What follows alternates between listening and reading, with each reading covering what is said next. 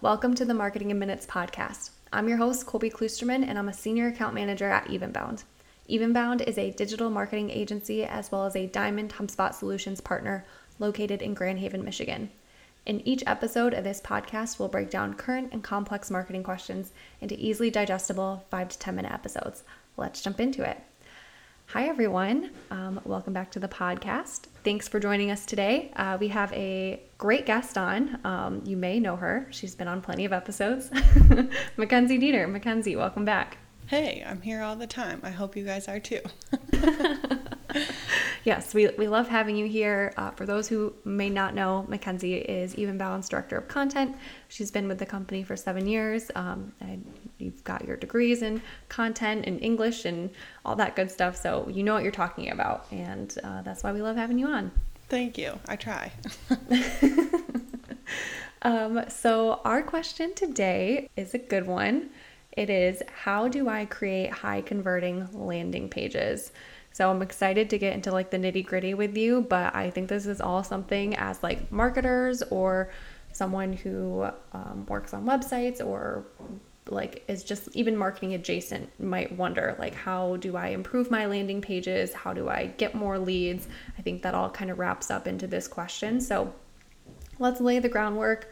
Mac, can you explain to us what is a landing page and what its purpose is, just so we're all on the same page? Yeah, for sure. So, landing page, just in general, it's any website page that exists with the main objective of converting someone into a lead. So, a lot of times we'll see this. Um, like if you're running paid ads, you might have a dedicated landing page for a specific ad campaign. That's a really great example. Usually it's a separate page, it has a form on it, and the idea is to remove as many other distractions as possible and drive people to that conversion opportunity, whether that's that like form, CTA, that sort of thing. Mm-hmm. So yeah, you mentioned like a good example of that is if you have a landing page for a Google ad or or Microsoft ad, but also things like if you have an event and you want to drive people to though to that page to get more information, maybe it's a content offer. Um, the list goes on and on. So definitely a ton of uses for landing pages, and when we're looking to create high converting landing pages, landing pages that are going to take a visitor into a lead or a contact, what are some best practices in going about doing so? Yeah, I think we all wish we knew like the secret code to landing pages because I think we would all be like crushing it if we did. oh, yes, that'd be amazing. yeah, but we do have best practices. I, I can't, like, there's nothing that is 100% going to work for every single landing page, but there are a lot of best practices that will help. So, one of the best ones is just anytime you're creating a landing page, you should come at it from the perspective of okay, what do I have that this person who's landing on the page needs? So instead of focusing on like, we are so great, we offer this wonderful thing, it usually the more like better performing ones are focused on like what pain point am I solving? How can I help you with this problem? Um, so that kind of starts with the headline. So, what is the benefit? How can we make this a benefit focused headline? Maybe it's like, let's say you have a service that helps people reduce debt. Maybe your headline is something about like, how do you, or we're going to help you reduce debt by 20% that's an awesome headline because it tells me, hey, I have this problem of I'm in debt, and yes, I would love to be 20% less in debt. So that immediately like confirms my pain point and shows me that you potentially have a solution to it. So that is like the very top first thing you can do to make a good converting landing page. Mm-hmm. I think that's a great call out. Really identify like speaking to someone's pain and like saying, hey, here's how like I'm gonna help you fix it or solve this issue um, I mean, that I think that could compel just about anybody, hopefully. Yeah. I mean, we can hope. we can hope. Um, so then after that, once you've got your headline down, I'll talk a little bit about content. Um, so generally, you want your landing page to be as concise as possible, but you want it to speak directly to that person's pain point, like we talked about with the headline. So compelling, high converting copy usually is speaking directly to the person that you're talking to. You want to direct them to a CTA, so like you're confirming their pain point. Hey, you want to reduce debt by 20% click on this thing, schedule a consultation, meet with our team, something like that. Your copy should be very focused on driving them to that action and making it one very clear action that they can take. So that's kind of the content of a high converting landing page. Yeah, I think it's easy for people to put like a few different calls to action on a landing page. Like, oh, well, it'd be great if they book a meeting, but like it'd also be great if they sign up for our newsletter or um, contact us through this form. Like, that can get confusing for people. Um, so, like you said, like clear, concise um, CTAs, and I think ideally keep it to one. That'll certainly inc- increase your chances for converting people on that landing page. Yeah, that's a super good point. Definitely have seen the multiple conversion opportunities, and that usually just it's kind of like if everything is a priority, nothing is a priority, you know, yes, but for definitely. your landing page. mm-hmm. Yep, love that. Yeah, so and that kind of leads us right into the form part of the landing page. So obviously we talked about that being a huge part of a high converting landing page is having a form on it. Um, that's where someone can convert.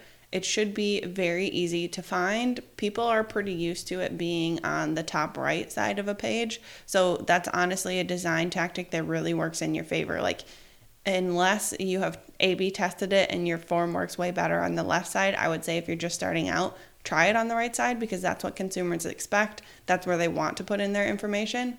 So they're going to look for it right there. And then the other thing to note with your form is just to make sure you only are asking for what you need. So the more fields you put on your form, the less likely somebody is to fill it out. It's kind of how I usually approach it. So if you can get by with just a name and an email address, keep it to just that. Yeah, we definitely touched on this in our episode a couple weeks ago when we talked about gated and ungated content. You kind of have to give enough value. Um, the, the value you're giving should match like how much you're asking for of them. So if it's like super valuable piece of content, you can maybe get away with asking for a few more things like a phone number or a job title. Um, but typically, the less, like you said, Mackenzie, the fewer fields, the higher percent chance someone's actually going to fill that form out. So, uh, really great point there. Yeah, and that's a good point too, Colby. Just on like the value of the leads you're getting. Like, it if it is something that's super end of funnel and you only want really qualified leads to fill it out, then you probably can get away with having more of those fields um, if you're delivering something super high value. Cool. Any last best practice tips for high converting landing pages? Yeah, I think my last one is just to optimize it for search. There's kind of a misconception out there that landing pages don't need to be search optimized, and in a lot of ways that's true. Like maybe you're hiding them from search engines, they're probably not indexable in many cases, but especially if you're doing a landing page for an ad campaign, you do want to optimize for search as much as you can because Google is going to use that landing page to evaluate like your quality score for those ads and how often you populate. So, if you can and especially if it's something that's going to be indexable, I would definitely make sure you're optimizing for search by like just checking your keywords, making sure they match with your ad campaigns and that sort of thing. No, I, I think that's a great point. And like you said, a common misconception that you don't need to optimize for search, but it would probably be in your benefit if you did so. Um, so, so take that little extra time and uh, make sure that page is looking good for um, both the users and for search engines. So let's bring it home. Let's wrap her up. Any action items for everyone listening today, Mackenzie?